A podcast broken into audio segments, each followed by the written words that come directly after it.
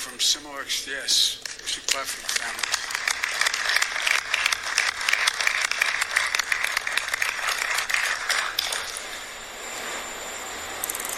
I know, like others may know from personal experience, getting that phone call.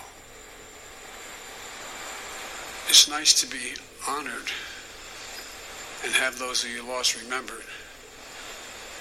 But it's tough to be here brings back everything like it happened 10 minutes ago. So I offer you not only our condolences, but recognize your courage, the courage of your children, and you have our most profound gratitude. You know,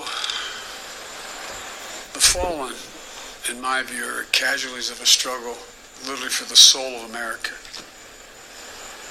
A struggle that they didn't start, a struggle we didn't seek, and a struggle that by the grace of God will win. As I said, I know this is a bittersweet moment. As proud as Brian and Billy